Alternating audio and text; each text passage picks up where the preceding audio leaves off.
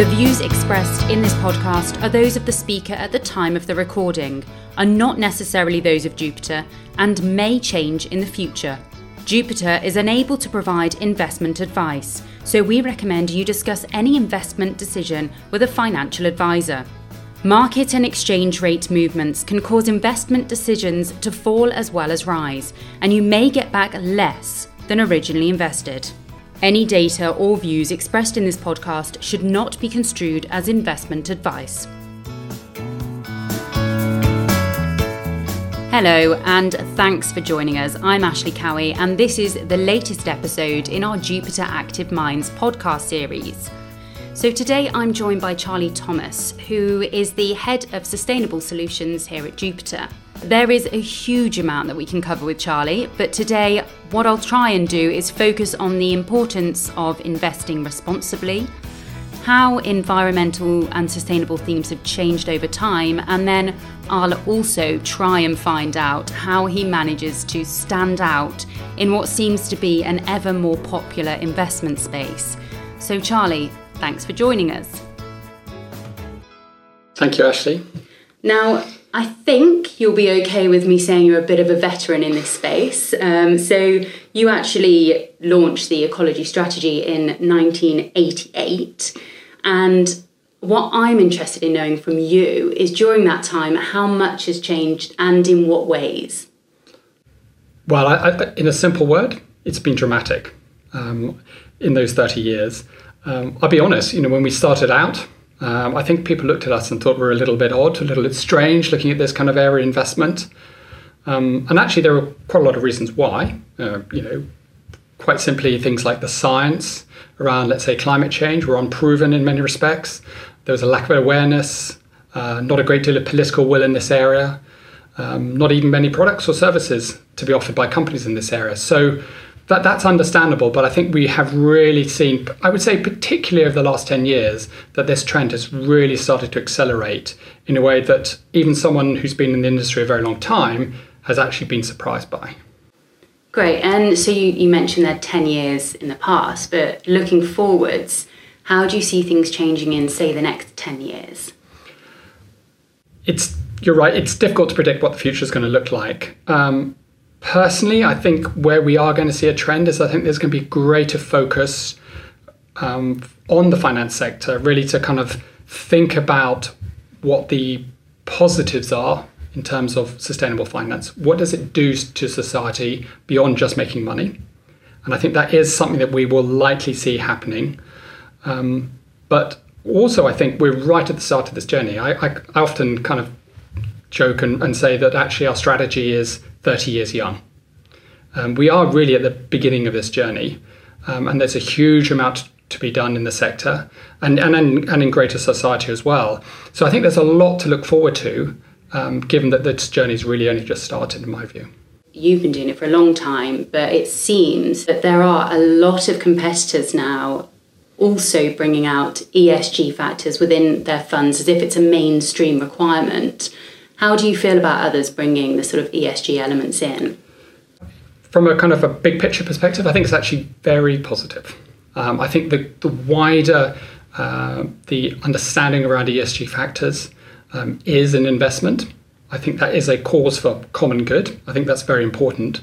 But I think we also have to recognize there are many shades of it. There are many shades of green, many shades of ESG. And I do think it's going to be very important over the next few years that um, you know funds and strategies which are looking at this area um, are very clear of what they do, what they're about, and indeed what they don't do and what they're not about. And I think that's very important to kind of really sort of promote consumer confidence, uh, I guess, in, in these kind of financial products going forward. So, yes, I think overall it's a very positive story. But it's important to recognize that we have to be very clear and honest and transparent to kind of the underlying investors in this area. I know that I've heard a lot of people say that there's complicated language and one definition to one company could be completely different to another company. Um, so, how do you keep things clear while also trying to set yourself aside from these other ranges of funds and stand out in what is a saturated sector? I think the key thing really is, is you know, at one level there's going to be more regulation. Uh, it could be where, wherever it might be. It could be in North America, it could be in Europe, it could be in Asia, and I think that's important because I think that really helps to make clear to the underlying investors the different differences between different strategies.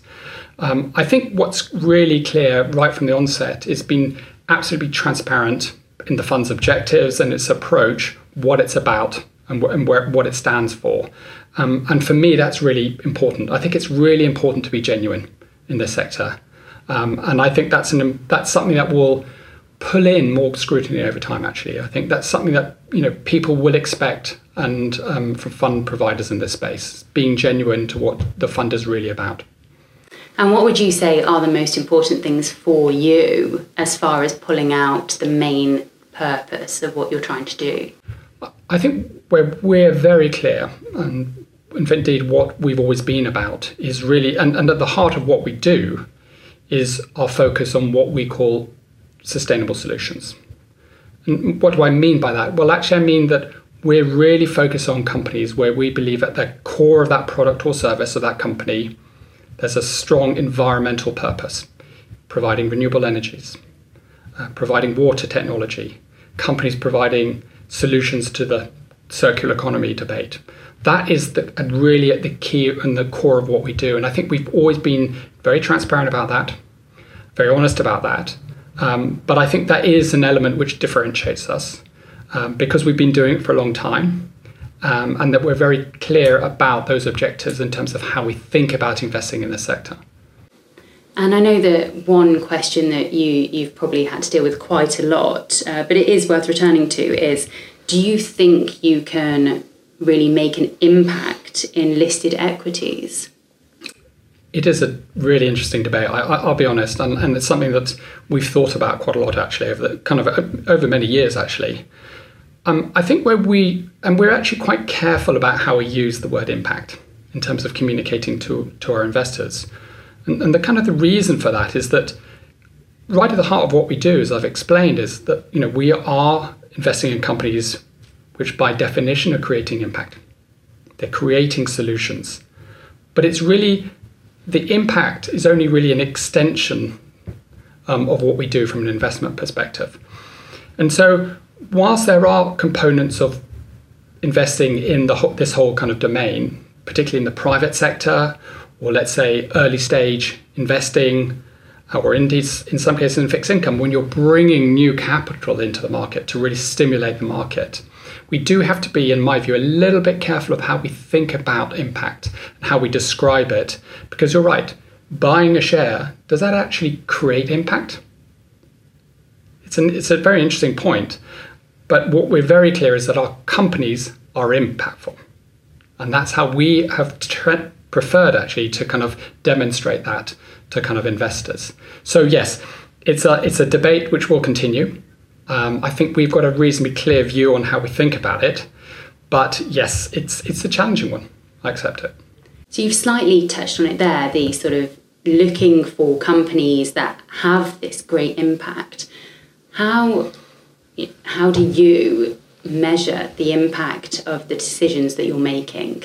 Yeah, the way that we think about it is that um, our companies, our investments, are creating the solutions. And so, what are they doing by creating the solutions? Well, in fact, they are creating what we call sort of indirect impact. They are creating and stimulating a positive environmental um, kind of return, as it were. And that's very much how we think about impact at one level. But we also recognize, I mean, by, we are very long term investors. So typically we might invest in a company for, in some cases, over 20 years. And I think what's really interesting is to, to, to understand how that multi year impact associated with that investment has, has happened. And I think that's a new area that we're really trying to focus in on um, because I think that's actually very interesting for investors to understand and to learn about.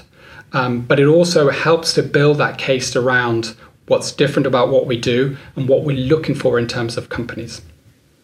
And obviously you'll be very familiar with the idea of greenwashing, um, where you have sort of screening processes and ranking systems to evaluate whether a company is sustainable.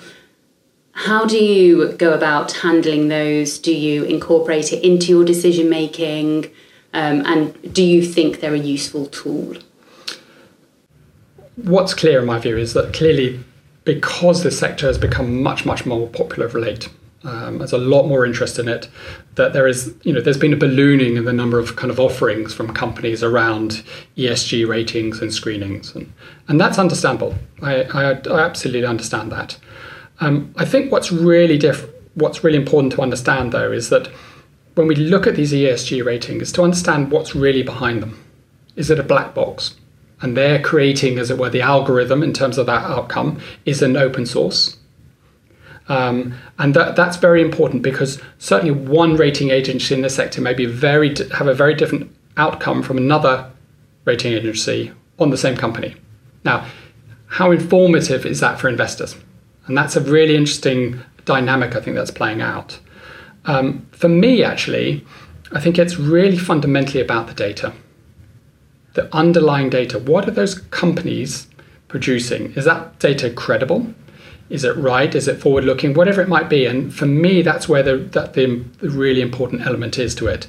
We've always done it, approached it ourselves when we're looking at our um, sustainable solutions, that we look at companies right from the looking at the fundamental data that they have um, and I think that's a very important, I guess, differentiator for us because we've been around and done it for a long time. Um, but it does show that, you know, this sector, in my view, will evolve and it's evolving very quickly at the same time. But it does will naturally have challenges because of it's still in that very much in that kind of learning phase and that evolving stage that we're in at the moment. As things do evolve over time, I, I imagine that some of the key themes have changed. So looking back over the last 30 years, what do you think have been the main themes for you, or what, what's really interested you the most? I mean, in my view, we have we have a multiple thematic approach. So we will look at um, what we have we have what we call as seven investment themes. So um, they can be energy efficiency, they can be clean energy, water, sustainable agriculture, mobility, and all of these have their own, as it were, sort of own life cycle, their own ecosystem around them. And they do move and change in, at different paces over different over different time frames. But if I sort of look back, really, I guess over the last decade or so, I think it's really been the decade for focus around um, water and around energy. Um, actually, more recently, I would say is that in the really in the last kind of two to three years, a much greater focus around what we call circular economy, which is really dealing with the issue of waste and how we think about materials. Um, likewise, also around what we call sort of sustainable agriculture and nutrition. So those are those are very much evolving and emerging very quickly as it stands. Um, but it's not to say that the other one other factors aren't important. Is that we do naturally get each of those themes tends to have its own pace, has its own life, um, and is often recognised by the capital markets in, in, over different timeframes. I guess a, a final question that's impossible for you to predict the future, but actually looking forwards, are there any key sectors or investment themes that you can see that are, are potentially going to come about or are just starting to come around at the moment that you've got your eye on? I, I probably highlight one area uh, to start off with, and, and that's really around biodiversity. Uh, it's a very difficult subject for capital markets to understand. How do we value our biodiversity? It's incredibly important. We all know that from, from a planetary perspective, but how do we value it and how do we think of it from an investment perspective? Um, and I think that is going to be one of the most interesting, albeit challenging areas to invest in the sector over the next decade or so, but one I think which is absolutely fundamental and crucial, um, albeit it's often related to other factors as well, um, that we're going to have to look at and understand. So I would say certainly that is a, an area that we're really kind of trying to understand and understand how it materializes from an investment perspective. Um, there are clearly much bigger long term issues as well. I mean, if we think about the economic models that exist around the world, they're very much driven on consumerism. Now, it's a very interesting debate that we're going to have to go, I think we're going to have to tackle over the next decade or so, which is to say, what is the right economic model going forward? We have a planet with finite resources. There's a limit to what we can take out of that. We're already over consuming as a planet in terms of our natural resources. And so I think this is an, an interesting um, debate, which is will evolve, as I said, over the next decade or so, because um, it's going to be absolutely fascinating when you take into the context as well issues around you know wealth inequality around the world and all these other issues but that is something I sort of, we're sort of holding and looking at and understanding and how it may evolve and how it may affect many business models and approaches to economies as we go forward. So, long term subject, fascinating. And at some point, I think we all, from a capital market perspective as well as a societal perspective, are going to have to look at. Brilliant. So I guess in 10 years' time we return and see whether your prediction was correct. Well, we'll see. but um, but there, yes, I, I, mean, I think in conclusion, actually, you know, what we're genuinely seeing in this era is that this is a it's a, an area which is evolving, evolving quickly. We see a lot of momentum, which I believe is really positive. I think it's really important that we sustain that in terms of how we develop products and services around that in the financial sector. That's going to be essential. Um, but we mustn't avoid some of those big long term questions as well, because uh, I think that's going to be very important. Well, that is probably all we've got time for, and we've covered far more than I, I thought we would, which is fantastic. So, thank you very much, Charlie. Thank you very much.